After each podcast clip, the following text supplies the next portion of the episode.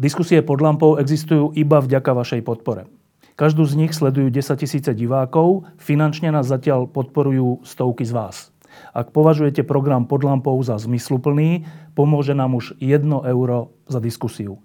Vopred vám veľmi ďakujeme.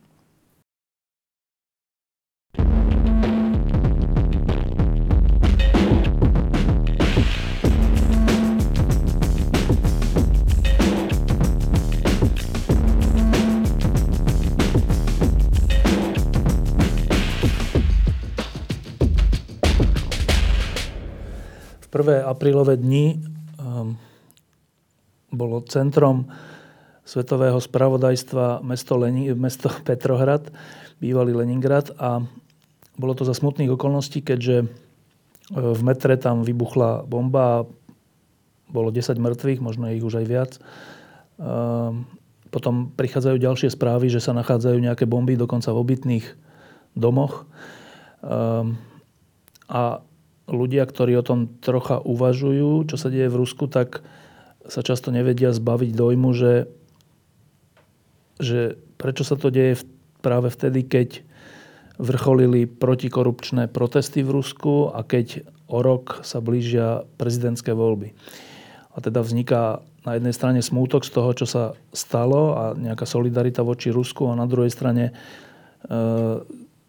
nejakým spôsobom pochopiteľná nedôvera, že či je to naozaj tak, či to nie je celé zinscenované a podobne. E, je to každopádne veľmi vážna udalosť a preto sme pozvali e, človeka, ktorý sa Ruskom a Ukrajinou a celým tým konfliktom e, dlhé roky zaoberá. S nami v štúdiu je Saša Duleba a ja sa ho teda opýtam, že či aj teba napadla tá vec, že a nie je to tak ako pred tým Čečenskom? No, máš na mysli zrejme a, rok 1999, výbuchy v domoch, takzvané, kde jednoducho sa ukázalo, že tajná služba v nich má prsty. Čiže išlo s veľkou pravdepodobnosťou o inscenáciu tých výbuchov, ktorá dosť pomohla vtedy Putinovi stať sa predsedom vlády, lebo presne on sa po týchto výbuchoch stal predsedom vlády a vtedy sa preslavil to známou svojou vetou, že tých Čečencov budeme akože topiť v budoároch, teda v tých vidieckých, vidieckých záchodoch drevených. A toto mu strašne pomohlo z hľadiska teda jeho politickej kariéry. Stal sa z neznámeho úradníka, sa stal odrazu vlastne človek, ktorý ako keby ja neviem, vyjadril nejaké pocity väčšiny Rusov. Hej. No, je to, e, to, čo si pomenoval presne niektorých autorov, spomeniem Piontkovského alebo, e, alebo Ilarionova, ktorý bol dlhé roky poradcom napríklad Putina a pozná to prostredie znútra.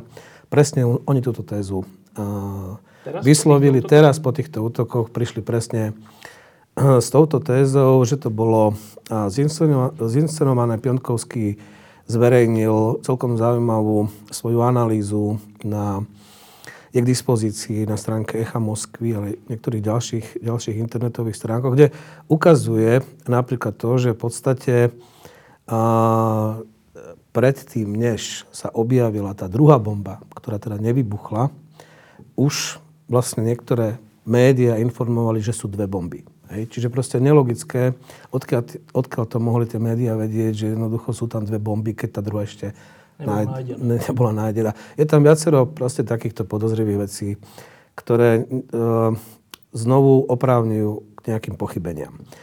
Ale súhlasím s tým, že chcem trošku popraviť to, čo si povedal na začiatku. Ty si povedal, že vrchol protestov proti, protikorupčných protestov, to nie je pravda, to bol vlastne len začiatok. A pretože to, čo sa udialo 26. marca, je unikátne z hľadiska posledných, čo sledujem vývin situáciu v Rusku od roku 2000. Nikdy sa nestalo, že, e, že by teda do ulic e, vyšli protestovať ľudia proti korupcii takmer stovke ruských miest. Jediné veľké protesty doteraz, ktoré boli 2011 po tých voľbách, kde existovalo podozrenie, že boli sfalšované a ľudia proste boli nazlostení a vyšli do ulic. Tak to bola Moskva, bol Petrohrad a boli to ľudia strednej triedy. Nie nejakí chudobní, nie nejakí veľmi bohatí ľudia, ktorí jednoducho... Ale v hlavnom meste. To sa neprenieslo do celého Ruska. Prvýkrát, odkedy je Putin prezidentom, 26. marca tohto roku sa uskutočnili protestné akcie v takmer stovke ruských miest. Od Kamčatky v podstate až po Kaukaz. A to je fenomén. A je to šok. Je to šok pre Putina, je to šok, šok vlastne pre ruských vládcov, pretože odrazu zistili, že nie sú schopní kontrolovať tú situáciu. Ďalšia veľmi zaujímavá vec na tých protestoch je, môžeme sa k tomu dostať, že prečo, ako to vlastne vzniklo, že taký, taký fenomenálny jav, že Navalny jedným vlastne krátkým videom, ktorom, ktoré sa volá, že on, nie Dimon. Dimon to je skratka pre meno Dmitri Medvedev, kde jednoducho, veľmi jednoducho na základe toho, že zistili, aké botasky nosí, aké košele, kde si ich kupuje. Zistili, že to nikdy tam nekupoval, že mu to nakupuje nejaká firma. A potom išli po tej firme a zistili, že cez tú firmu vlastne Medvedev vlastní zámok v Toskánsku, Vinohrady Toskánsku, obrovské sídlo v Soči a odrazu zistili, sú to veci, ktoré sú vlastne vlastne cez firmu, alebo sú napísané na manželku, že to 12-minútové video si pozrelo e, e, cez YouTube, si pozrelo 50 miliónov, bolo zverejnené 2. marca Pozrelo si 50 miliónov vlastne Rusov a 23. marca tiež cez YouTube Navalny vyzval Rusov, aby šli protestovať, ak im takéto niečo vadí. Iba pripomeniem, Hej. že Medvede hovoríme o, nie o nejakom podnikateľovi, ale hovoríme o človeku, ktorý bol prezidentom a ktorý je v súčasnosti predsedom vlády. Áno. No a čiže viac ako 50 miliónov pozretí za niekoľko týždňov a potom vlastne masové protesty a čo je zaujímavé, že väčšinu protestujúcich, tentokrát to nebola nejaká stredná trieda, ako to bolo vtedy v Moskve, Petrohrade 2011-2012, ale to boli mladí ľudia. Čiže dá sa povedať Putinová mládež. Ľudia vo veku od školského veku až do 25 rokov. Ehm, na tribúnach sa, na tých protestoch sa prihovarali, som videl nádherné vystúpenie jedného piataka, základnej, 5. Ehm, ročník základnej školy, ktorý sa vyjadril, tak viete, ako už sa to nedá vydržať.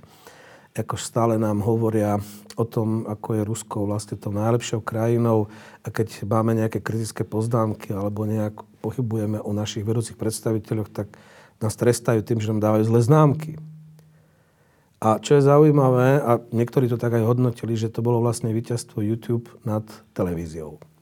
Lebo to sú mladí ľudia, ktorí proste pozerajú Nepotrebujú štátnu televíziu. Ne, ne, nepo, nepozerajú tú štátnu televíziu, ktorá jednoducho má jeden narratív a jednoducho tá zrejme stredná, staršia generácia, tá stredná asi už je proste apatická, tá staršia zrejme tomu aj značnej časti verí, ale odrazu vzniká tu veľký generačný problém, že vlastne Putinová mládež, mladí ľudia, ktorí už nejak začali vnímať ten verejný priestor už počas Putina, oni nič iné nepoznajú. Tí staršie ešte porovnávajú Putina s Jelcinom. A keď si porovnajú Putina s Jelcinom, tak jednoznačne Putin pre nich je lepšia alternatíva ako Jelcin. Ale tí mladí, tí už ako si nepamätajú, že čo bol Jelcin, ako to fungovalo, to oni nič iné nepoznajú, len toho Putina. Hej. No a teraz je to vlastne generačná vec. Ako to, je, to je šok. Je to šok vlastne pre všetkých tých manažerov riadenej demokracie v Rusku, ktorí to proste celé nastavili tak, že vlastne je možné kontrolovať mysle, srdcia, emócie, ako ľudí, je to možné celé manažovať cez, ja neviem, vnútorné, a, tak to poviem, cez vonkajšie konflikty, ale Čiže to je jedna vec, tá generačná, že tam sú noví ľudia, ako čo, teraz je to veľká otázka vlastne pre Kreml, že čo s tým. No a potom druhá, podľa mňa veľmi a, kľúčová otázka je, že to má súvis aj so zhoršujúcou sa situáciou v Rusku ekonomickou situáciou, lebo kvôli embargu to bolo protiopatrne Ruska na sankcie za intervenciu v Ukrajine, tak e, cena potravín vyrástla o 30% ale e, platy nie, hlavne vo verejnom sektore nie. E, prestali sa indexovať dôchodky, čiže sa už nezohľadňuje vlastne inflácia, čiže plus klesol rubeľ, padla, teda išla dole, dole cena ropy, rubeľ strátil kúpyschopnosť, No a v podstate tam sa reálne za tie tri roky zhoršila životná situácia ako väčšiny Rusov. Čiže to tiež ako, nie je možné úplne zanedbať, zanedbať že to prispelo k tomu, že tam zreje jednoducho nejaký protestný potenciál, ale čo je, čo je zaujímavé, že v podstate to oslovilo mládež, hej, čo je fenomén. No, e, ešte sa k tomu dostaneme k tým protestom a k tomu, a v akom stave je Putinov režim, ale e, vrátim sa k tomu Petrohradu. E, aj preto, čo si práve teraz povedal, pre celý ten komplex vecí, ktoré nehrajú v prospech Putinovho režimu, tak ľudia, ktorí sú podozrievaví voči Putinovi, tak práve preto si môžu myslieť, nielen tí dvaja, ktorých si menoval, že, že podobné veci, ako sa stali v Petrohrade, vlastne e, hrajú do karát tomu režimu. No a teraz to sme na takom tenkom lade, lebo v skutočnosti to mohli byť naozajstní teroristi, lebo však Rusko v Sýrii a všeličo. Ale ty si povedal zaujímavú vec, že tie útoky, respektíve tie výbuchy v roku 99 po ktorých sa Putin stal natoľko známy a, a, a slávny v Rusku, že až sa stal prezidentom, e, že, že sa tam našli prsty tajnej služby. Čiže je, je nejaký koncenzus medzinárodného spoločenstva, že to neboli len tak e, výbuchy, ale že to urobil režim sám? Neviem to tak povedať, že je nejaký koncenzus medzinárodného spoločenstva Jednoducho sú, boli zistené a zverejnené informácie, ktoré umožňujú urobiť dôvodné podozrenie, že to bolo zinscenované tajnými službami. Tak, aby jednoducho tá verejná mienka bola, vlastne podporila, podporila režim. Treba si uvedomiť, že Rusko roku 1998 zbankrotovalo. riešila sa otázka nástupníctva vlastne ako koniec Jelcinového obdobia, kto bude zase nový. No a potom bol výber toho nového, ktorá, tá voľba padla padla, padla teda na Putina a v podstate robila sa mu nejaká politická legenda tomu kandidátovi, ktorý sa predstav, bol predstavený verejnosti ako ten, ktorý jednoducho ochráni Rusko v boji proste s Čečenskom, tedy s terorizmom a podobne. Čiže takáto legenda poslúžila Putinovi a sú dôvodné informácie, že jednoducho toto bolo, bolo to zinscenované, tie výbuchy. Hej, že to neboli žiadne čečenské útoky, ale jednoducho to zinscenovala tajná služba. Ja neviem povedať, akože, či je taký koncenzus, ale sú ľudia, ktorí to sledujú a, čo sledujem, povedzme, ten diskurs medzinárodný o týchto veciach, tak sa zhodujú o drve väčšine, že, že to poslúžilo, že to bolo že to bolo proste zinscenované. Teraz sme v takej situácii, že výbuchy boli v pondelok, na sobotu sú ohlásené protiteroristické manifestácie, ktoré ide organizovať vláda. Objavujú sa ďalšie informácie, že FSB našla nejaké nevybuchnuté bomby v obytných domoch. Odrazu tu máme znovu plno informácií, že FSB už je taká dobrá, teda toto tu neustriehli, to sa stalo, ale že už plno ďalších útokov vedia ako vedia zneškodniť.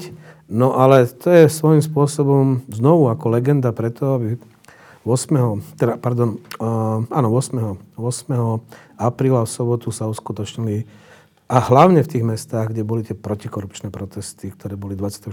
marca. Čiže ono to dáva tú logiku, že jednoducho znovu sa moc snaží vlastne prekryť problém, ktorý má a snaží sa podobne ako v, v tom roku 99 využiť nejakú legendu na znovu zdôvodnenie bez alternatívnosti súčasného vedenia a súčasného režimu. No, e, teraz e, bola taká fotografia, kde, na ktorej bol teraz zverejneno, na ktorej bol údajný útočník z toho metra, myslím, že z nejakého kaukaského pôvodu. Um, ale Jefim Fištein, ktorý je zase znalec ruského prostredia, napísal teraz, hneď po tých útokoch, že to je zaujímavé, že v Rusku, keď sú takéto udalosti, tak sa nájde ten, ktorý to urobil, ale nikdy sa nenájde zadávateľ. E, to je v tejto logike, čo ty teraz hovoríš? No, podľa mňa to, čo už bolo zverejnené generálnou prokurátor Ruskej federácie, tak tá legenda je jasná. Bol to vlastne zodpovednosť má ISIL a je to človek z Kyrgyzska, a, ktorý už pracuje, má ruské štátne občanstvo. Jeho otec bol akože Rus, mama Kyrgyzska a asi pred niekoľkými rokmi akože teda dostali štátne občanstvo a robili ako v autodielni. Proste ako opravári spolu s otcom v Petrohrade. Treba si uvedomiť, že čo ja viem, len v Petrohrade ako počty gastarbajterov, teda hlavne zo Strednej Ázie, čo sú teda moslimské krajiny, tak je tam nejakých okolo pol milióna. Sú odhady, že do pol milióna len v Petrohrade je takýchto gastarbajterov. No tu zas, čiže tá legenda generálnej prokuratúry je, že objednávateľom bol ISIL, cez spriaznené cez svoje proste linky, spriaznené teda organizácie v muslimskom svete. Tu by som znovu chcel povedať jednu vec, veľmi dôležitú vec podľa mňa, pretože ak je to tak, ak je to tak, tak jednoducho znovu je to pokračovaním vlastne sírskej vojny a toho, čo Putin robí v Sýrii. Pre, pretože v Sýrii sa Rusi postavili na stranu šítov, násada spolu s Iránom, do, do náboženskej vojny, ktorá prebieha v súčasnom islame medzi šítmi a sunitmi. No a drvia väčšina moslimov v postsovietskom priestore, vratané v Strednej Ázii, ale aj v Rusku, sú suniti. Oni nie sú šíti. Čiže znova, ako tak, čo sme boli svetkami, povedzme, takmer rituálnej vraždy, ktorú vykonal príslušník turecký, tureckej ochránky, keď zastrel vlastne v Ankare ruského veľvyslanca a povedal, že teda to je za Alepo. Ako te, toto má takisto logiku, lebo jednoducho, keď sa postavíte v tejto vojne, na, náboženskej vojne na stranu, na jednu stranu a doma máte vlastne ľudí vierovýznania islamského, proti ktorým vy bojujete a ktorí samozrejme sympatizujú s tými sunitmi viac ako so šitmi. Oni nemajú dôvod, tí ruskí suniti, sympatizovať akože so sírskymi šítmi. Hej. Naopak, sírsky šíti vraždia sírskych sunitov, no a ruskí suniti podporujú sírskych sunitov. No lenže Rusko bojuje na strane sírskych šítov. Takže to, že e, môže existovať vlastne takéto vysvetlenie toho, že tam je ten potenciál, že sa tam nájde proste oveľa viac takýchto samovražedných, teda povedzme ľudí, ktorí sa stanú súčasťou nejakého, nejakého teroristického, nejakých teroristických organizácií a že jednoducho to sa Rusko ešte vráti, tá vojna, vojna v Syrii, to tiež nemôžeme vylúčiť. Ale hovorím, to bavíme sa pár dní po teroristickom útoku. Generálna prokuratúra v podstate už vlastne má páchateľa a má už aj legendu. A je svojím spôsobom celkom dôveryhodná. Ešte jedna vec ma napadla v tejto súvislosti. To je taký svet, ktorý e, praje všelijakým podozreniam. Tak e, v zápäti po tom, čo sa stalo v Petrohrade, e, prišiel v Sýrii chemický útok proti ľuďom a e, celý svet o tom hovorí. E, v OSN sa márne snažia nejakú rezolúciu kvôli tomu e, prijať, lebo Rusko ju vetuje. E, tak trocha by to mohlo vyzerať tak, že to je odveta. A znovu, nie som rád takýchto, a teda nemám rád takéto konšpiračné, lebo to sú konšpiračné súvislosti. A ja s plnou zodpovednosťou, s tým, že si stojím za svojimi názormi, viem zanalizovať stav ruského režimu a že vzniká tu fenomén, ktorý táto moc stráca proste spod kontroly a je to ohrozenie pre ich fungovanie. Môžeme takisto výjsť povedzme porovnať nejaké súvislosti, ktoré sa stali v minulosti a urobiť predpoklad, že je to tak. Zároveň, ako vieme vyhodnotiť riziko, ktoré zo sebou prináša ten účasť Ruska v Sýrii, čo to môže znamenať vzhľadom na to, že jednoducho ruskí suniti sympatizujú s opačnou stranou konfliktu, než sa ich snaží presvedčiť vlastne ich vlastná vláda, že to je proste takisto vytvára to predpoklad preto, aby sa našli nejakí samovrahovia, ktorí budú sa chcieť ako mstiť. Hej. To sú dve veci, ktoré vieme ako vyargumentovať. Nachádzať ďalšie súvislosti, keďže ako nemáme akože informácie nejaké tak, ako nemám rád, predpokladať môžeme všetko. Všetko zo všetkým súvisí. Len treba mať takú nejakú mieru, by som povedal, striedmosti, čo viem sám, za čom si, ako, čo viem vyargumentovať a čo zase chýba mi k tomu informácia, lebo to, čo si povedal, nájsť ako to prepojenie, na to musíš už mať akože skutočne overené informácie. Ja ich nemám, takže nebudem sa k tomu radšej vyjadrovať. Dobre, tak poďme k, tým, k tomu vývoju e, v Rusku. viackrát si tu bol a, a rozprávali sme sa o tom, aká je Putinová moc, či je silná, slabá, či silne alebo naopak slabne. Z toho, čo teraz hovoríš, vrátane tej ekonomickej situácie, ale, ale aj v súvislosti s odporom voči korupcii, čo je úplne zaujímavé pri režime, ktorý je korupčný od A do Z, že po rokoch, rokoch, rokoch vznikol taký odpor.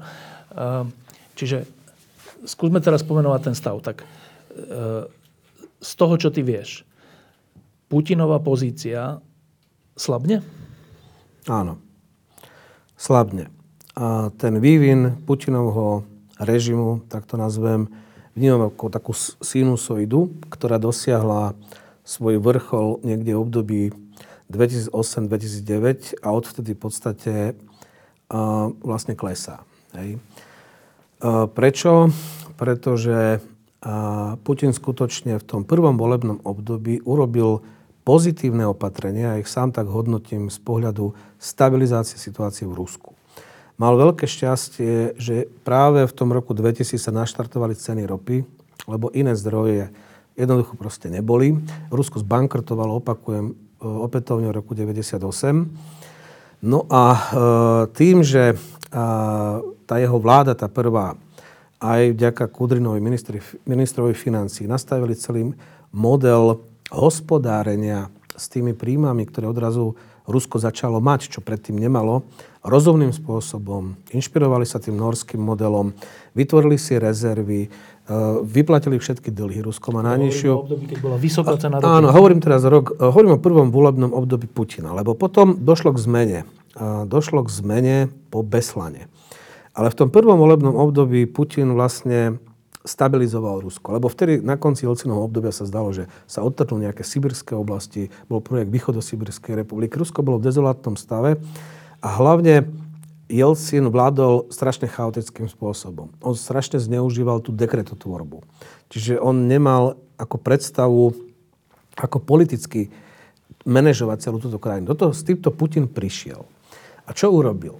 Za prvé vybudoval stranu. Hej, absolútne taká, dá sa povedať, vec, ale v politike je kľúčová. Hej. Ale ako to, jednotné Rusko. Jednotné Rusko. Ale ako to dokázal? Dokázal to jednoducho tak, že zobral cudziu stranu. On zlúčil dve strany. Kremľovskú stranu jednota, ktorá v tých parlamentných voľbách v roku 99 vlastne bola taká marginálna strana. Vtedy boli v decembri 99 e, parlamentné voľby. Ale tam bola veľmi silná strana Rusko, celá vlast. Tu založili to bola prvá nekomunistická opozícia Kremľu. A založili ju vlastne e, lídry subjektov federácie veľkých regiónov na čele s Luškovom, vtedajší pre, e, primátor Moskvy, Evgeni Primakov, ako pán zahraničná politika Ruskej federácie, e, prezident Tatarstanu, Šajmiev, bývalý teraz už. A to boli reálni lídry, ktorí vďaka tomu, že Jelcin umožnil priame voľby tých lídrov subjektov federácie od roku 96, tak oni reálne kontrolovali moc na miestach. Hej. No a hornej komore parlamentu, tam každý subjekt federácie bol predstavený ako dvoma zástupcami a boli to priamo vole, volebný líder regiónu a predseda parlamentu regionálneho. Čiže oni, keď sa začali stretávať ľudia, ktorí reálne kontrolovali moc v tých ruských regiónoch, v Moskve, tak ako sa hovorí, začali kuť pikle. Hej? Že teda ten Kremel, ako toto nám vadí. Oni reálne založili reálnu, teda politickú stranu, uh, Rusko, uh, uh, Rasia, sila tečestvo, celá vlast. No a toto bola reálna alternatíva politická Kremľu. Čiže to bolo jedinkrát, jediný krát, keď sa v Rusku sformovala reálna opozícia, ktorú vytvorili tí ľudia, ktorí mali ekonomickú, politickú moc na tých svojich, svojich miestach a predstavovali problém pre Kremel. No a Putin ako predseda vlády, keď sa stal v roku 99 predseda vlády, predtým šéf FSB, bol, bola to voľba oligarchov. Sám Abramovič svojho času povedal, že vybrali sme ho, lebo to šeta myška, on nebude soptiť, bude bude proste poslušný. Urobili dokonca ešte aj takú koalíciu, že prvá Putinová vláda polka to boli ľudia, ktorí nanominovali oligarchovia, šéf administratívy bol vtedy Mološin, Vološin, premiér bol vlastne Kasianov, to boli ľudia neputinovi. Jemu povedali, dobre, tvoja úloha je nesiehať na privatizáciu, nechať majetky tak, ako boli sprivatizované za Jelcina a za druhé centralizuj moc. Hej. No Putin urobil prvú reformu, že najsám prv zdiskreditoval celé vedenie e, tej e, ešte ako šéf FSB, tajnej služby, tajnej služby e, zdiskreditoval celé vedenie tej, toho Ruska, celá vlast. Za, v roku 99 Jelcin bol nutený vlastne v 98. roku bol Jelcin nutený nechať vzniknúť politickú moc. Povolal Evgenia Primákova ako skúseného politika s veľkou autoritou. On tam zavolal komunistov, proste reálne politické sily. Jelcinovi sa situácia vymkla spod kontroly. No a vtedy vlastne generálny prokurátor za tejto vlády Primakovej začal trestné stíhanie v 300 prípadoch ľudí spätých s Jelcinom a s jeho okolím, aj s oligarchami. No a vtedy Putin poslúžil ako niekto, kto vlastne zastavil celý tento proces, kompromitorovali generálneho prokurátora Juria Skuratova. Uh, a toto, bolo, toto bola jeho hlavná zásluha vtedy pred tými oligarchami. A Abramovič o tom veľmi, veľmi vlastne otvorene hovoril, že ich vlastne za, zachr, zachránil. Čiže dali mu priestor, že do veci, do Kremľa ľudí, ktorých chceš, a keďže on sám má pôvod KGB a v tajných službách, tak čítal som takú analýzu o novej oligarchii, teda nových ľuďoch, ktorí sa dostali za Putina do vysokých do, na vysoké posty na úrovni federácie, ale aj tých subjektov, 70% sú ľudia zo silových zložiek, čiže väčšinou tajné služby bývali tajní, alebo vojaci, alebo proste policajti. 70%. Čo urobil Putin? Putin ako dokázal stabilizovať tú situáciu v Rusku? Teda znovu, prebral tú stranu, ktorú, ktorá reálne vznikla, ktorú vybudovali Šajmiev, Primakov, Lúškov prevzal tú stranu, zlučil ju s, s, tou, s tou jednotou, vzniklo jednotné Rusko. Hej. Čiže toto bola kľúčová vec. Druhú vec, ktorú urobil, bol reformu hornej komory a, ruského parlamentu. Keď predtým a, vlastne automaticky tí, ktorí vyhrali voľby v tých subjektoch federácie, sa dostali aj, mali dve miesta, každý subjekt federácie v, tom, v tej hornej komore a, toho parlamentu. On zmenil, presadil zmenu legislatívy a v podstate nemohli tam byť už priamo. Čiže mohli byť už len ich zástupcovia vyslaní a tak to vlastne funguje ako doteraz. Čiže on vlastne im znemožnil sa schádzať. Kuť pikle. Kuť pikle v tej hornej komore. Hej, čiže neutralizoval túto komoru. Ďalšiu vec, ktorú vlastne urobil v tom, v tom období, to bola reforma verejnej správy a urobil to tak, že sa inšpiroval vlastne modelom ešte generálnych guberní, čo zavedla Katarína II. A nad subjektami federácie zriadil federálne okruhy. Federálne okruhy, vzniklo ich sedem, oni sa tak podelili tých, ktorí bolo 89, teraz menej tých subjektov federácie, lebo niektoré sa pozlúčovali.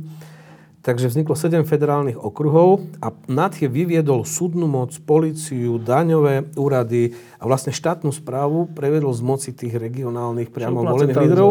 A, a, a, a šéfov tých federálnych okruhov začal menovať priamo uh, vlastne taká nová centralizácia. Hej? Čiže tie veci, ktoré on urobil, že uh, jednak chcel vládnuť viac cez stranu. To bola rozumná vec. Jelcin vládol cez dekrety, ale sa dostal do opozície vlastne ako všetkým skupinám obyvateľstva. Putin toto uh, začal robiť politicky, čiže menej dekretov, viac politiky, silnejšia strana. To, že už potom prehnali nejakú tú mieru a že proste tej strane podradili absolútne všetko, že dnes pripomína bývalú komunistickú stranu Sovjetského zväzu s mladežnickými organizáciami, komsomolom a tak len inám, iných názvoch, to už je iná vec. Ale to, že začal robiť politickejšiu politiku, to tomu slúži k úcti. Takisto z pohľadu Kremľa, že cez federálne okruhy on zdisciplinoval, vlastne znovu scentralizoval tú moc e, do toho Kremľa. Čiže toto ja považujem za veci, ktoré boli pozitívne v porovnaní s Jelcinovým obdobím a hlavne tým koncom 97-98, keď sa Rusko už pomaly ako rozpadlo a skutočne tam bola politická kríza. Dobre, a ty hovoríš, že ale zlom prišiel po Beslane. Prečo po Beslane? Beslan 1. septembra 2004, znovu teroristický útok, A to treba povedať, že prvé volebné obdobie bolo 2000-2004 a tam na konci už začala kauza Chodorkovský. Tam Putin sa začal vymykať z tej dohody pôvodnej, ktorú urobili s tým oligarchami, že nesiahne na majetok. A v podstate Chodorkovský rok 2003, kauza spoločnosti Jukos, potom vlastne aj bankrot, väzenie. väzenie hej, e, Chodorkovského, to bol taký exemplárny prípad, lebo Chodorkovský patril medzi 8 najvplyvnejších ľudí, ktorí za Jelcina, vlastne keď vznikol pojem oligarchia, tak to boli, aký Berezovský povedal, 8 ľudia v Rusku kontrolujú 80% ruskej ekonomiky a to povedal v januári 1996. Hej. Medzi nimi bol aj Chodorkovský, čiže to bol Dôležitý človek, no? super liga. A tam to fungovalo tak, že v pondelok sa stretol Jelcin a tých 8, 8 ľudí, tí sa dohodli, čo bude. Nas, potom bolo zasadnutie vlády a vláda proste jednoducho len rozmenila na drobné. No a išlo to. Dobre, Beslan. No, Beslan bola tragédia. Počet obetí presiahol tuším 300 a išlo hlavne o to, že bol začiatok, začiatok nového školského roka, vždy, keď je nástup vlastne žiakov, no a došlo k teroristickému útoku. Samozrejme sú o tom teraz debaty, že či bol správny postup tých bezpečnostných zložiek, proste bol taký, aký bol. A ten konflikt a reálne došlo k prestrelke, použitiu zbraní, výsledkom viac ako 300 vlastne obetí. A detí, ne? A hlavne detí. No a potom v podstate Putin sa inšpiroval, urobil opatrenia, ktoré scentralizovali ten politický systém. E, predovšetkým boli zrušené priame voľby e, hlav subjektov federácie. Od Beslanu, a tiež to bolo vlastne zlegitimizované tým strachom, že teda je tu terorizmus, je tu teroristická hrozba. Teraz budeme akceptovať sprísnenie pravidel režimu, pritiahnuť teda obmedzenie demokracie, aby nás ochránil. Aby nás ochránil. Čiže znovu tá legenda k 10. 9. len to sme boli svetkami po Beslane 2004. Ale zase potrebujeme povedať, že autorom e, toho, čo Putin urobil po Beslane, bol hlavne Vladislav Surkov, jeho vlastne tedy zástupca šéfa prezidentskej administratívy, hlavne taký ideológ a poradca, že teda ako, ako zmanéžovať politicky Rusko. Hej? Čiže zrušili priame voľby uh, hlav subjektov federácie, odvtedy prebiehajú v tých parlamentoch, ale tie parlamenty vlastne môžu návrhnúť troch, z ktorých si Putin jedného musí vybrať, čiže ako prezident. Čiže svojím spôsobom, pokiaľ si nevyberie, tak musia návrhnúť ďalších. Sú tam vlastne ľudia, Čiže už mu nehrozí tá opozícia z regiónov, ako mu hrozila, keď boli priamo volení, lebo mohol byť zvolený niekto, kto bol populárny. Bol populárny, ale nemusel úplne byť lojálny. Aj teraz nie. Prvá vec. Ďalšia vec, ktorá sa stala, to bol útok svojím spôsobom legislatívny proti mimovládnym organizáciám. Oni prijali nový zákon o registrácii mimovládnych organizácií, v dôsledku ktorého za dva roky zaniklo takmer 11 tisíc mimovládnych organizácií. E, bola zriadená e, tzv. rosijský centrálny register, tak sa to nejak volalo, ktorý ako orgán získal právo e, sa zúčastňovať všetkých zasadnutí, zasadnutí vlastne správnych rád vedenia mimovládnych organizácií a v podstate zaviedli štvrťročnú, štvrťročné vykazovanie činnosti a plus to, pokiaľ získali nejaké zdroje zo zahraničia, tak sa museli registrovať ako zahraniční agenti a podobne. Čiže reálne v tom pobeslane tento zákon znamenal zásadný, zásadnú zmenu a redukciu vlastne tej občianskej spoločnosti a mimovládnych organizácií v Rusku. Ktorá bola často kritická voči Putinu. Ktorá bola samozrejme akože často kritická a samozrejme bola a zároveň ten orgán napríklad získal právo, keď nadobudol presvedčenie, že tie organizácie porušujú ruské hodnoty, taký termín bol použitý, ruské hodnoty, tak mohol dať na súd akože proste podnet na zrušenie ako tej organizácie. Čiže nie ruské zákony, ale ruské hodnoty. Ruské hodnoty, áno. No a ďalšia vec, zároveň s týmto bola vytvorená občianská spoločnosť z hora, smotánka. Hej, to ako keby, že herci. Bola vytvorená tzv. horná spoločenská komora, obšestvená palata, ktorá vznikla tak, že prvých 40 menoval rovno Putin. Ako verejných predstaviteľov tam boli športovci, šachisti, herci, režiséri, speváci. známi ľudia, speváci, ktorí, si, ktorí mali popularitu v Rusku, ale taká smotánka doslova. Tí 40 si vybrali ďalších 40 a tí 80 potom si doplnili ešte ďalších z iných regiónov, čiže väčšinou to bola hlavné mesto. Je orgánu? No a to je to, že v podstate úloha toho orgánu vlastne šla za rámec ústavy, pretože ten orgán získal právomoc zákonodárnej iniciatívy navrhovať legislatívu ako do parlamentu. A zároveň, čiže hneď tento model nasledovali všetky gubernie a všetky subjekty federácie, každý šéf ako už kontrolovaný teda Putinom, mal svoju spoločenskú komoru. Čiže Reálna občianská spoločnosť bola zlikvidovaná. Nahradená oficiálnou. A bola nahradená oficiálnou televíznou. Smotánkou. Hej, doslova, že smotánkou. Čítal som rozhovor s jednou riaditeľkou jedného divadla niekde v Sverdlovskej oblasti, a sa tak vyjadrila, že teda prečo sa jej pýtali, že prečo ste sa prijali ste ponuku byť členkou tej spoločenskej e, komory. Ona povedala, no, ak chcem dostať financovanie na prevádzku svojho divadla, no nemala som na výber. Čiže podobným štýlom to tam akože vznikalo. Dobre, čiže, aby som to zjednodušil, že po Beslane e, prišlo k ďalšej koncentrácii moci a k redukcii občianskej spoločnosti. Áno. A, to, to s cieľom... Ale nielen, nielen to. Ešte taká inovácia, ktorú vymyslel Surko, to bolo vlastne paralelná vláda. Hej, paralelná vláda, lebo práve už stala otázka, že čo po Putinovi, že teda ukončí volebné obdobie druhé. druhé volebné obdobie, že čo potom, čiže vlastne sa pripravoval Medvedev, tak bola vymyslená rada pre strategické projekty, ktorú viedol Medvedev. Oni si dali 5 priorít, vrátane teda rozvoja, rozvoja poľnohospodárstva, bytového fondu, školstva, e, demografie a tak. A na to vlastne získal ďalšie zdroje. Čiže mali sme vládu, kde bolo minister poľnohospodárstva, minister školstva, a podobne. Paralelne existovala vlastne ďalšia štruktúra, ktorú viedol Rada pre strategické projekty. No a tak vlastne Rusi 3-4 roky na televíziách pozerali, jak Medvedev otvára farmy, školky, školy a Aby ho čo. potom zvolili za prezidenta. A potom ho vlastne áno, zvolili, zvolili za prezidenta. Ale znovu, paralelná moc. Hej? Čiže paralelná, paralelná vláda.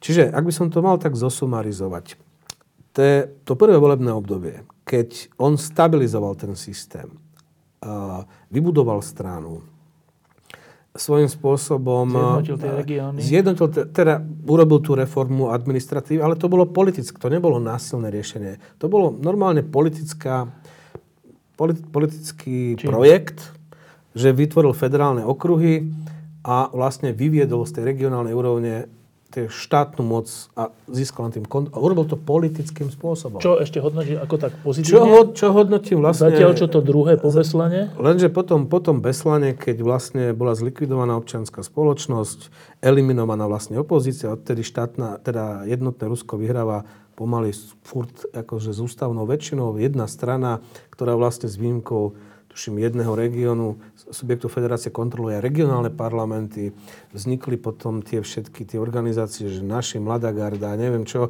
A zase, hej, že keď človek sa chcel, povedzme, mladý človek, keď uh, tieto, uh, tieto organizácie získali prístup to štipendia od veľkých firm, hlavne ropných spoločností.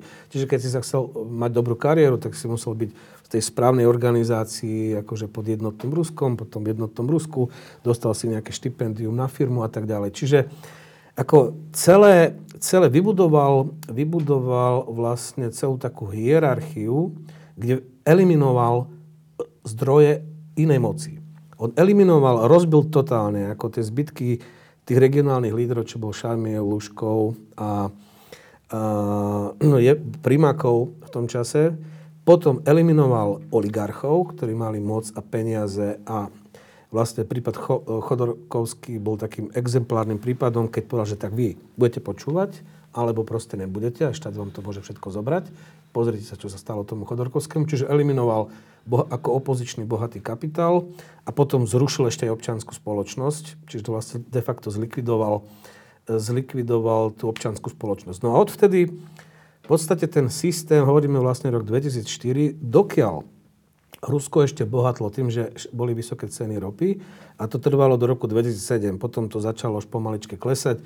On šestnásobne dvihol výdaje e, štátneho rozpočtu. Zvyšil šestnásobne platy učiteľom, vojakom, proste lekárom, ako vo verejnej správe. Čiže on si vybudoval ako tu, ten kontrakt, ktorý on ponúkol Rusom je, že budete tolerovať, budete tolerovať to, že máte menej slobody, ale ja vám budem garantovať, že budete bohatšie a budete žiť lepšie. No a tento kontrakt sa skončil. Poklesom ceny ropy? Poklesom ceny ropy, a, ale tiež aj sankciami. A ide hlavne o tú finančnú sankciu, pretože on by si kľudne mohol požičiavať. Rusko má veľmi nízku e, vonkajšiu štátnu zadlženosť na úrovni 12% HDP. On by mohol kľudne tento systém financovať ešte ďalších 10 rokov, poviem to takto, s odhadom, a, aby jedno, ak by si len požičiaval. A aj by krmil, vlastne dotoval ten neefektívny systém, pretože problém v čom je ruskej ekonomiky? Jednak to, že je závislá na vlastne exporte ropy zemného plynu, ale zároveň byrokracia a korupcia je taká, že tam sa vlastne ako veľmi musíte mať kryšu, podporu, aby ste mohli fungovať ako nejaký malý alebo stredný podnikateľ. Ak ju nemáte a neplatíte mŕtve duše, čo písal Gogol, že tam musíte mať na výplatných páskach požiarníkov, hygienikov a daňových úradníkov. Čiže ak toto neplatíte, len to vám predražuje proste. Ak, ak si, ak, ak povedzme ešte v tých divokých rokoch 90 keď mafia si pýtala vypalné za ochranu nejakých tých, čo majiteľov reštaurácií a podobne, no tak teraz v podstate to robí štátna správa. No počkaj, a teraz, e, keď zatiaľ čo po tom prvom období, ktoré si popísal tak, že vtedy to do nejakej miery Rusko aj potrebovalo, e, tú nejakú centralizáciu, vybudovanie stranického systému a tak, e, tak to bol ten dôvod, prečo sa to robilo. Ale po Beslane, ak to takto nazveme, to, čo hovoríš, čo bol dôvod toho, že sa to takto robilo? Uh, podľa mňa on uh, sa obával a ľudia okolo neho, ktorí mu to pripravovali a plánovali vlastne tú politiku, že pokiaľ nebudú kontrolovať nezávislé zdroje moci, to znamená, bude veľké riziko pre nejaké politické krízy alebo protesty proti politickému systému. Čo to je demokracia? No tak len e, predstava bola taká, že hlavne po, po tých e, farebných revolúciách 2005, 2004, 5, 6, tam vznikla taká proste doslova panika, že to sa môže stať aj v Rusku. Že by bol teda Že by zosadený? vlastne bola by farebná revolúcia, tak jak bola pomarančová na Ukrajine, fi, rúžová v Gruzínsku, fialková v Kyrgyzsku, Moldavsku a podobne. Čiže vtedy e, vznikla taká panika, že môže sa stať aj v Rusku. A v podstate, lebo k čomu tam došlo? Tam došlo k tomu, že a, ako ke, generačnej výmene politických elit. Hej, Azerbajdžan, v podstate ešte Uzbekistan, samozrejme Kazachstan, tam sú v podstate de facto tie skupiny, ktoré tam vládnu ešte zo sovietských čias.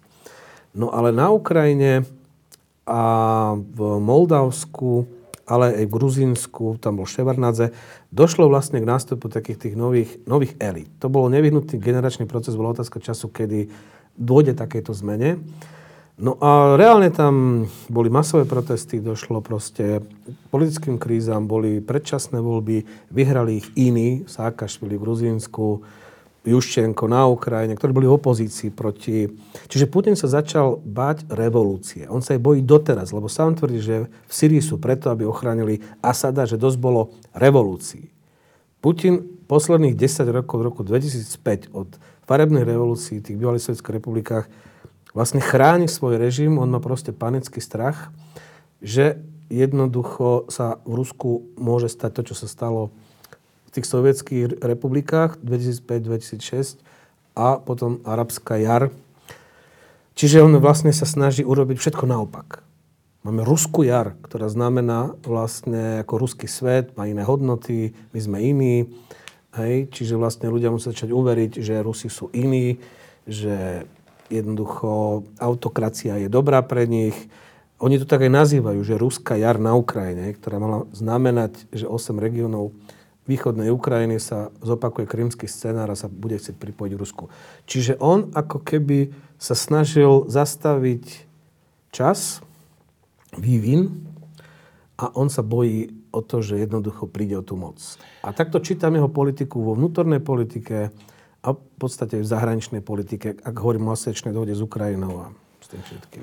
No a teraz tento, tento vnútorný pocit, vnútorný pocit toho, že môžem prísť o moc, ale on je možno, že odvodnený tak, že môže to poškodiť Rusko, lebo revolúcie často končia zle pre tie krajiny. E, tento vnútorný pocit bol spolu rozhodujúci aj pri vpáde na Ukrajinu? A, áno. On chcel chrániť Janukoviča. Jednoznačne áno. Jeho predstava vlastne, tak to poviem. Ukrajina je ešte trošku zložitejší prípad, lebo tá východná Ukrajina patrí do toho, čomu on, keď on povedal, že najväčšou tragédiou 20. storočia rozpad Sovietskeho zväzu, no tak tá východná Ukrajina bola pilierom tohto Sovietskeho zväzu. Ona by, e, ako Sovietský zväz si predstaviť bez východnej Ukrajiny je v podstate nemožné. Kvôli tým akože priemyslu? A kvôli priemyslu, kvôli metalurgii. Stalin tomu hovorí, to je železný pilier Sovietskeho zväzu, z ktorého sa začala vlastne industrializácia celého Sovietskeho zväzu. Kozmický priemysel, to je ako bývalý Dnepropetrovsk, teraz Dnipro. Letecké motory, vývoj lietadiel, tak to je napríklad aj Záporožie, motorství Záporožie. Hej. Výroba špičkových sovietských tankov a vý, ťažké techniky, to je Charkov a, a strojárenstvo Charkové.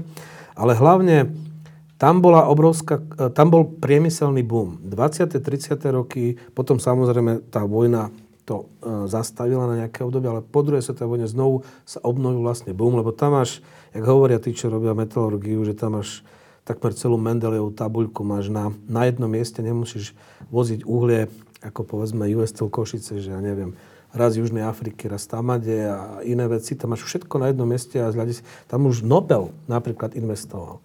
Donetsk to je Juzovka. Juz, to bol, to bol Velšan. Ako to, čo sa dnes volá Donetsk, to bola veľská kolónia, kde prišli vlastne Velšania, Huges, Juz, a potom Juzovka, a potom to premenovali na Donetsk, ktorí tam investovali vlastne do ťažby surovín, ale tiež vlastne tam vznikla aj met, met, met, metalurgická firma popri tom. Lenže to už všetko, čo hovoríš, Čiže, bola dávna minulosť. Áno, keď lenže, tam, keď tam lenže, lenže, lenže, ako tam to bolo ťažisko Sovietskeho zväzu z toho, že tam migrovali ľudia za prácou. Z celého Sovietskeho zväzu. Hej.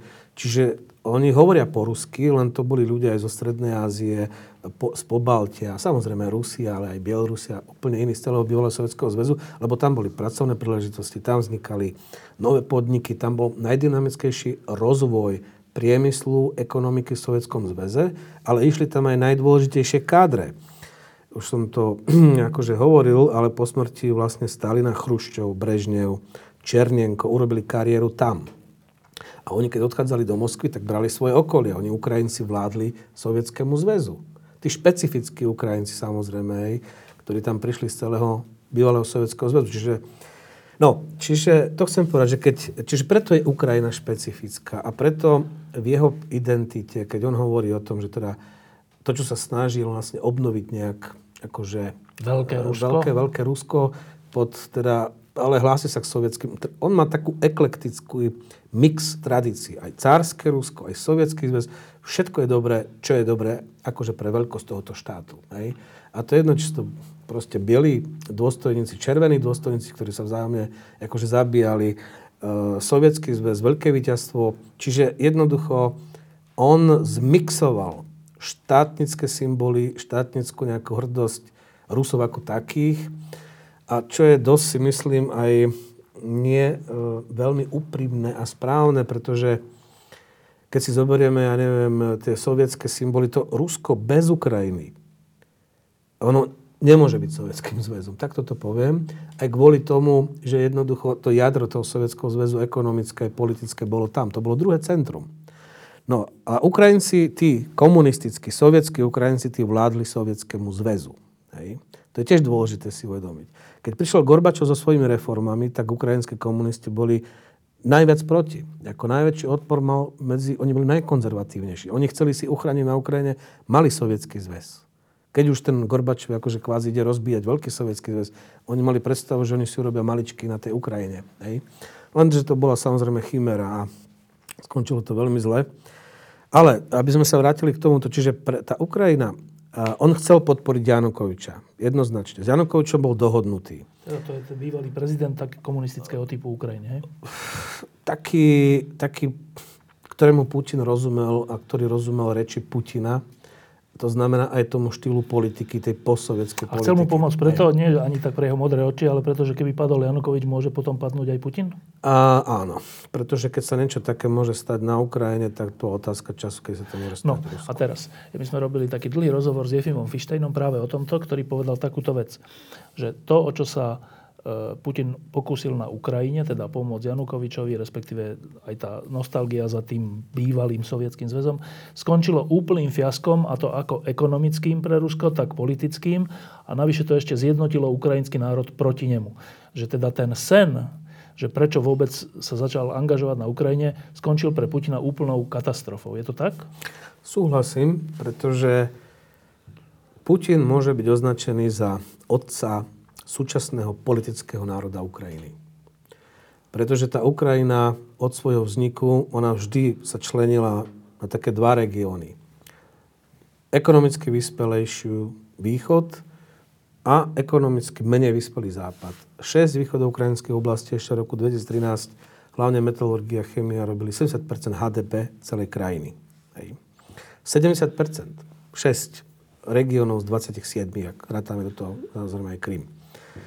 No, čiže uh, to, že Porošenko vyhral voľby prvýkrát, a vždy to bolo, keď si zoberiete, uh, povedzme, stranické voľby parlamentného vzniku Ukrajiny v roku 1991, prezidentské voľby, tak zistíte, že vždy vyhrala nejaká východno-ukrajinská strana a hlavná konkurentka bola teda nejaká západo-ukrajinská strana.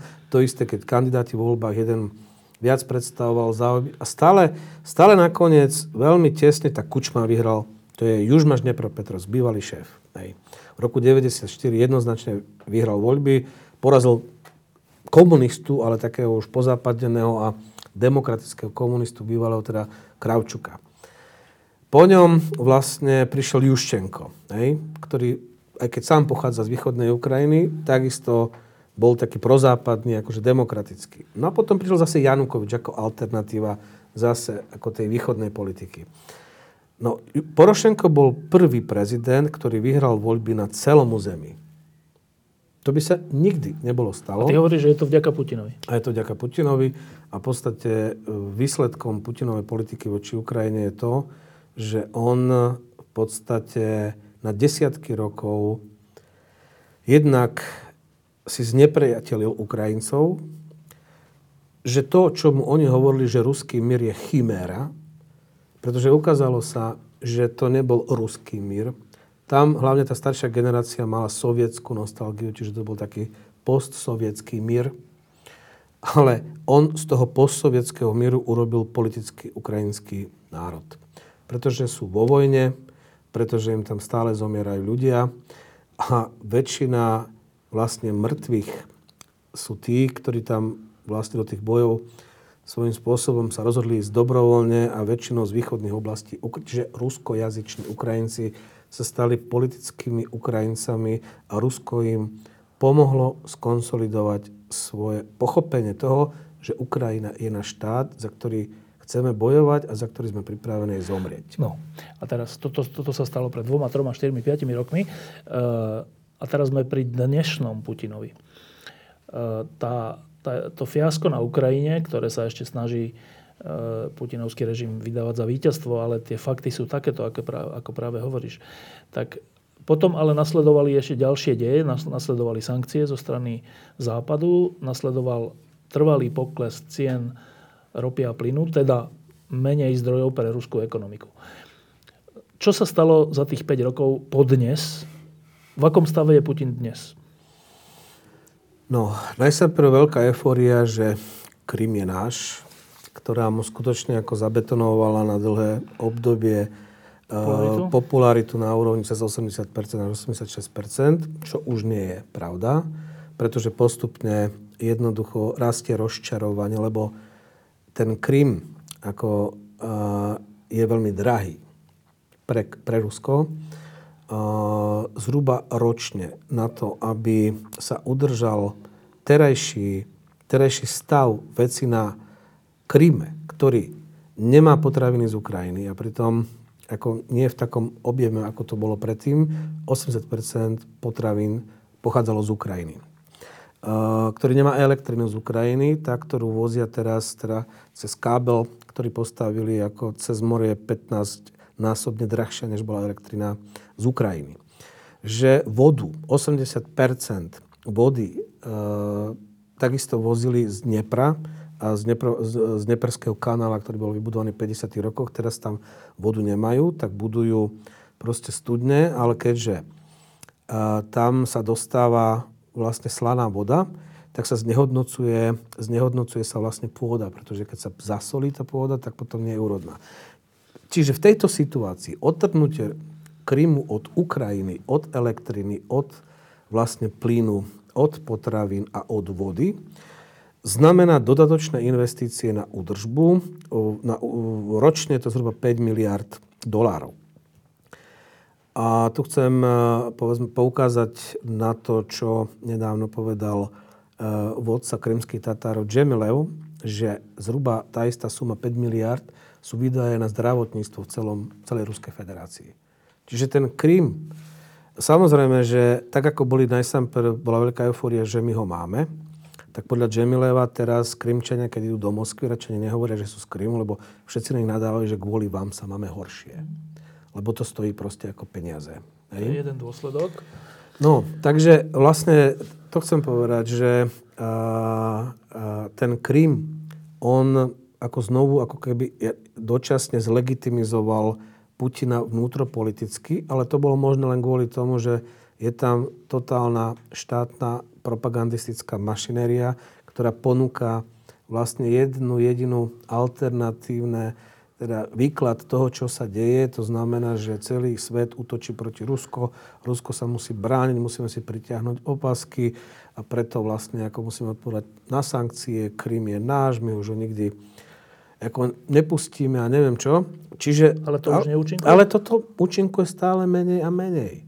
Ono, ak by boli tie zdroje, že by tie platy stále boli, boli indexované, rástli, minimálne no. rástli a keby sa mu darilo držať ten ekonomický kontrakt, ktorý potom Beslane vlastne urobil, že teda dobre, vy budete rešpektovať, že budete mať menej slobody a ja vám dám vyššie platy. platy. Lenže teraz toto už nefunguje, lebo slobody je menej a platy proste jednoducho Dobre, sú tiež... a kam to teda smeruje?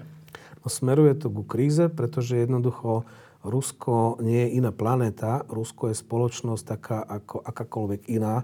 A ja som hlboko presvedčený napriek tomu, čo oni hovoria, teda aspoň tá propaganda, že sú nejaká Eurázia, nie, oni sú Európa. Ako tá elita chce mať deti v európskych školách, tá elita, však aj Medvedev podľa toho videa On Nedimon, ktoré zverejnil Navalny, si kupuje zámok ako v Toskánsku no. a nekupuje si niečo niekde v Číne alebo ja neviem kde. Čiže oni majú európske hodnoty, európske vzory a, a rovnako s dámy zdieľajú ro, pochopenie toho, čo je dobré a čo je zlé. Hej? Aj my, ako jednoducho si veľmi... Proste oni sú Európania, nech tam nehovorí, nehovorí kto chce, čo chce. A jednoducho, a nie sú hlúpi. Ja si veľmi, ja som presvedčený, že neexistuje žiadna propaganda nie je schopná zmagoriť 140 miliónov navždy. ľudí navždy a ľudí, ktorí majú kvalitné vzdelanie, aspoň to spoločenské vzdelanie. Oni, nie, oni poznajú dejiny. Hej? Oni vidia proste iné vzory a vedia a majú predstavu o slušnom živote. No ale keď sa stretávajú, povedzme ako ten piatak na tom mítingu, povedal, že teda keď mi každý deň tlčú do hlavy nejaké bláznoviny, až mám toho plné zuby a chcem sa spýtať na obyčajnú vec, ktorá je očividná a, a ešte, dostane, ešte ma za to trestajú, tak to sa nedá udržať.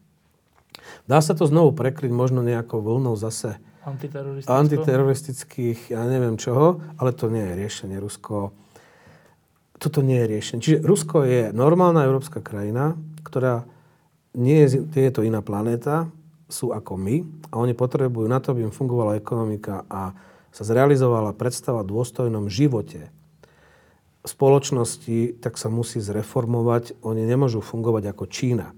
Číňania nie sú Európania. Číňania môžu mať komunistickú stranu a trhovú ekonomiku, ale to nie je prípad Ruska. No počkaj, teraz to troška spochybním, lebo uh, myslieť si, že to, čo sa deje na Ukrajine, je fašizmus, to je ten ruský pohľad, a dokonca, že Európa je vlastne fašistická, to je ten ruský pohľad, dnešná Európa, a že dnešná Európa to sú vlastne homosexuáli, tak s týmto vyhrávať voľby alebo vyhrávať verejnú mienku, neviem, či je možné v Európe. No, v každom prípade Putinové deti, nazvime ich tak, tak sme mali Husakové deti, tak Putinové deti 26. marca mu povedali, že už že, on ne, že neveria tomu, že všade je fašizmus, len v Rusku nie.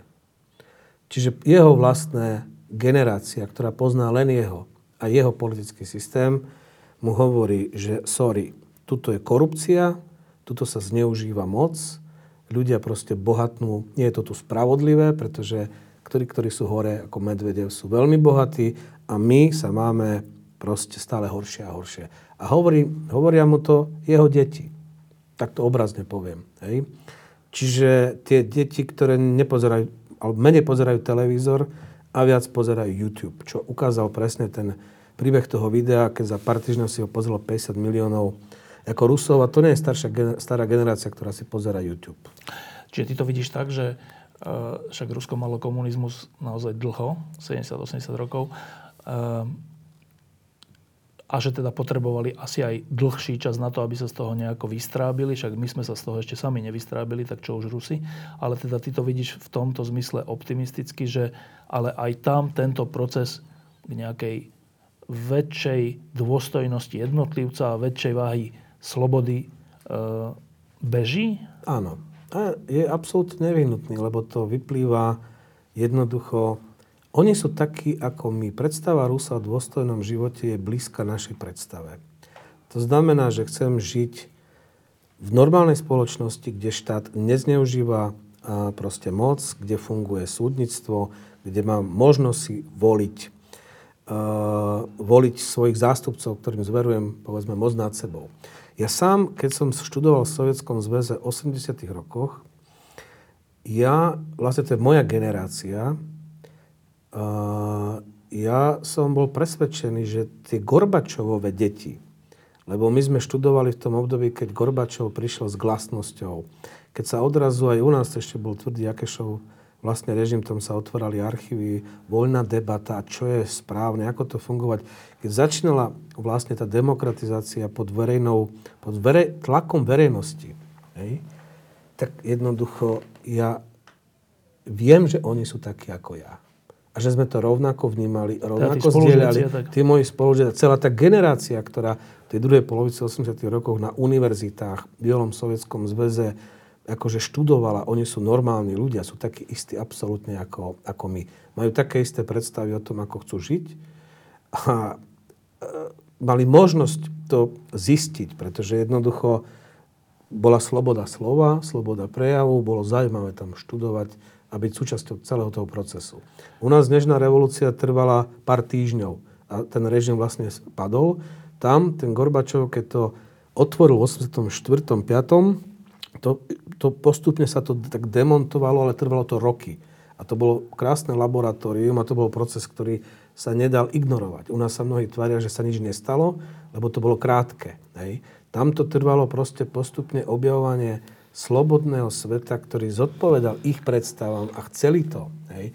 Čiže nemôžete akože ani zavrieť celú generáciu, aj keby, že povedzme, pripustím teoreticky, že tá ďalšia generácia, keď sa pritiahli povedzme nejaké skrutky spoločenské, hej, a že v mene terorizmu sa Rusovi teraz hovorí, že ty máš inú predstavu o živote. Nie, my ťa, ja ťa idem chrániť a budeš rešpektovať, že mi budeš podriadený a že tie pravidlá medzi mocou a tebou, proste ja budem diktovať, ale ja ťa... Oni nie sú hlúpi, oni sú múdri, oni sú vzdelaní, oni sú rozhľadení a ich predstava o dôstojnom živote je taká istá ako, ako ak hovorím o svojej generácii, to podpisujem na 100%. A všetci tí, ktorí vymýšľajú nejaké bachorky o tom, že oni sú z iného cesta, alebo neviem, že čo za ľudia majú iné hodnoty, tak to sú hlúposti.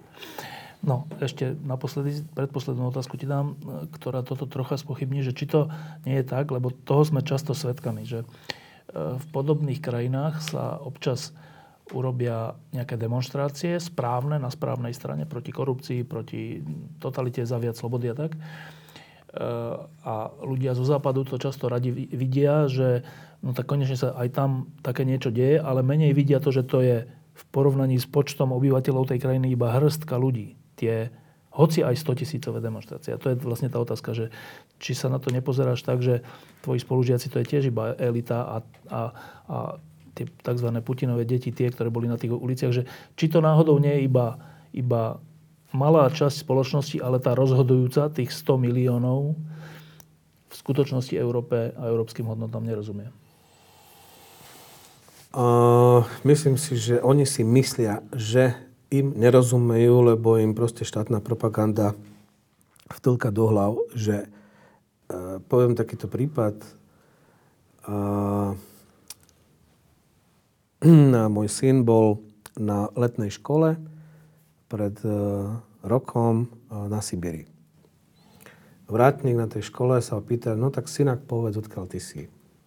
On vraví, že tu akože zo Slovenska a že a vlastne to je Európa, tak Ježiš, a začal ho ľutovať, že jak nám tu moslimovia znásilňujú ženy, ako my tu zle žijeme. Proste ten vrátnik skutočne žije v tom, že my sme tu v absolútnom morálnom akomkoľvek akože bahne a že to Rusko je také stabilné, ale to nehovorí o tom, že tam nemali vodu napríklad, ako v tom internáte, keď tam, keď tam bol. Hej. Čiže je to proste o tom, že nie, že oni sú a priorne akože iní, než sme my. Je to proste o tom, že tá štátna propaganda môže na nejaké obdobie vymiesť hlavy povedzme väčšine, ale to sme mali za minulého režimu tu. Tiež sme mali vymetené hlavy a trvalo to proste chvíľu, keď vlastne prišli noví ľudia, keď sa to začalo proste celé meniť. Ale nedá sa krajina ako je Rusko hermeticky uzavrieť od celého akože sveta. A tým skôr nie, keď Rusi akože sami si uvedomujú, a mnohí z nich, ktorí rozmýšľajú, že je tu jasný rozpor medzi tým, čo im hovorí propaganda a čo, povedzme, prečo si kúpil pán premiér zámok v tej zahnívajúcej Európe, v tom, v tom Toskánsku. Hej. Čiže vidia, že tam je proste, je to lož a lož má krátke nohy a ona skôr alebo neskôr proste to pravda ju dobehne. No, posledná otázka. Začali sme tým e, smutným teroristickým útokom v Petrohradskom metre a reakciou Putinovho režimu hovorí, že budú proti teroristické demonstrácie, čo je výborne využité e, proti tomu protikorupčnému pochodu. No, e, to znamená, že Putin je stále pri sile, reaguje, e, koná. Ty to Rusko naozaj dlhé roky sleduješ, tak to je tá posledná otázka, že hovorí, že Putin je na takej sinusoide, teraz podľa teba trocha klesá. Absolútne. A tá posledná otázka je, že a bude zase stúpať? Pokiaľ znovu si pomôžem tým prvým obdobím, keď on robil politickú politiku, nie represívnu politiku, tak vtedy skutočne urobil pozitívne veci tým, že bude organizovať povinné protiteroristické e, pochody, pochody to, to je proste násilie nad ľuďmi, pretože znovu tam budú musieť, alebo napochodovať, no? napochodovať a závody a podniky a riaditeľi a škôl budú reportovať, koľko žiakov, študentov. Proste, jak na 1. mája, kedysi, akože u nás, hej, to je to isté. Čiže znovu to skončí tak, jak skončili 1. máje u nás.